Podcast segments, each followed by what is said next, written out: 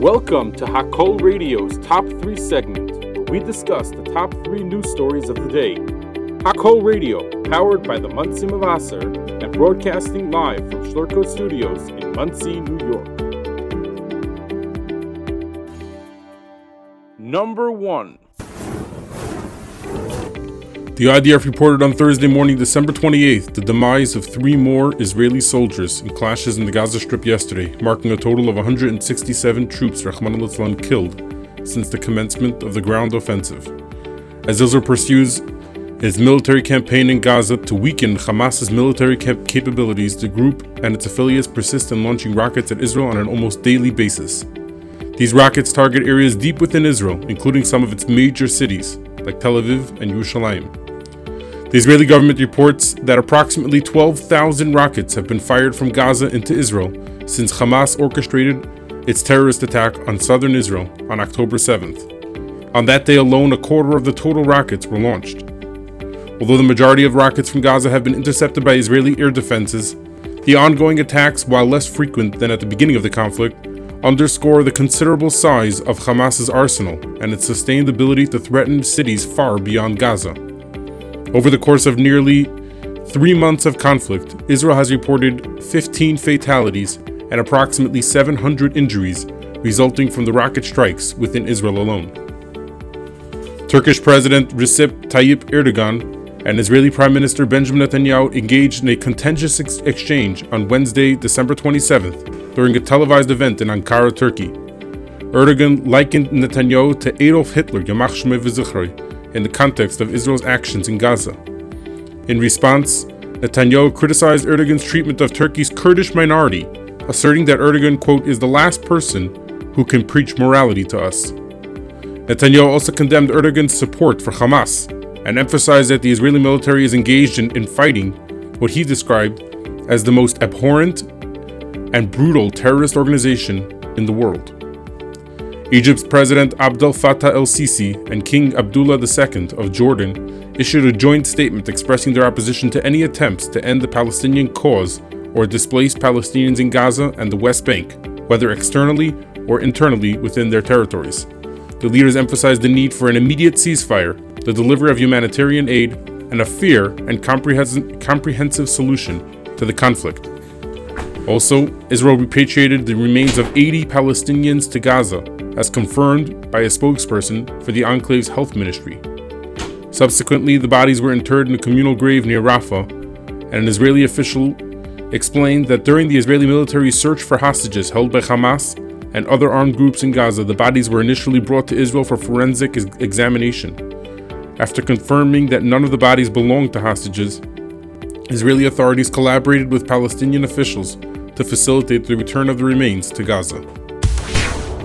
Number 2. Israel's High Court of Justice, their Supreme Court, appears ready to issue a precedent setting ruling against the government by nullifying a law that curtailed judicial oversight powers. The leaked draft revealed an apparent 8 to 7 split among the 15 justice panel, indicating 8 justices in favor of annulling the law and 7 against, Channel 12 News reported. This disclosure prompted immediate reactions, generating concerns within the coalition, particularly amid the ongoing conflict with Hamas. The amendment, known as the Reasonableness Clause, prevented the court from intervening in state policies solely based on rationality standards, aiming to curb perceived overreach. Yet the expected ruling drew outrage from officials who cast it as improper activism amid ongoing national crises. Quote, the attempted the attempt to influence the ruling and change the written opinions of the justices which were leaked is despicable, said Minister Karine Elharrar, alleging intimidation. This bombshell leak was revealed on Wednesday evening, December 27th, when Channel 12 journalist Amit Segal announced that the Supreme Court intends to invalidate the reasonableness law passed by the Knesset in July by just a one vote majority. The first time in the history of the State of Israel that a basic law would be invalidated. According to the report, Supreme Court justices voiced sharp criticism against Supreme Court President Esther Hayut for pushing them to reach a verdict without allowing them adequate time to deliberate the issue in order to reach a decision before her retirement on January 12th. The vast majority of legal scholars believe that the Supreme Court does not have the authority to invalidate a basic law, and doing so risks sending Israel into a constitutional crisis. Even deliberating the invalidation of a basic law is unprecedented in Israeli history. Finance Minister Bezalel Smotrich said that hundreds of thousands of soldiers and commanders are giving their lives for the common good now on all fronts. Two million people are afraid of the knock on the door, but there are those who insist on bringing us back to October 6th. Quote, repealing a basic law for the first time in the history of the country by a narrow majority further deepens the division and controversy and the lack of understanding of the magnitude of the hour. Just as the Knesset is not currently advancing a controversial laws, so is appropriate and expected of the other government institutions. It is a time for victory and unity, nothing else. Number 3. Texas authorities have arrested nearly 10,000 migrants who illegally crossed the US Mexico border under a new arrest and jail operation aimed at deterring illegal immigration. Following the successful arrest, Texas passed a new law that will bolster the smaller scale operation to expand the authority to make arrests, as well as give local judges the authority to order the migrants out of the country. The changes go into effect in March of 2024. The new law comes after Texas first launched a smaller scale operation to arrest migrants on misdemeanor trespassing charges in July 2021, as, Tex- as the Texas Mexico border crossings reached 1.2 million that fiscal year. The, initial, uh, the initiative allows border landowners to enter agreements with the state authorizing trespassing arrests, clearing the way for law enforcement to apprehend migrants who enter the U.S. through those properties. Republican Governor Greg Abbott from Texas had predicted the trespassing arrest would produce swift results. When people start learning about this, he said, they're going to stop coming across the Texas border. Border crossings topped 1.5 million over the past fiscal year, and yet they're still coming through here, said Maverick County Sheriff Tom Schmerber. The trespassing arrests are spearheaded by the Texas Department of Public Safety, which said the state's border operation has resulted in more than 37,000 total criminal arrests. Spokesperson Erica Miller said these arrests included gang member, members, human traffickers, and others.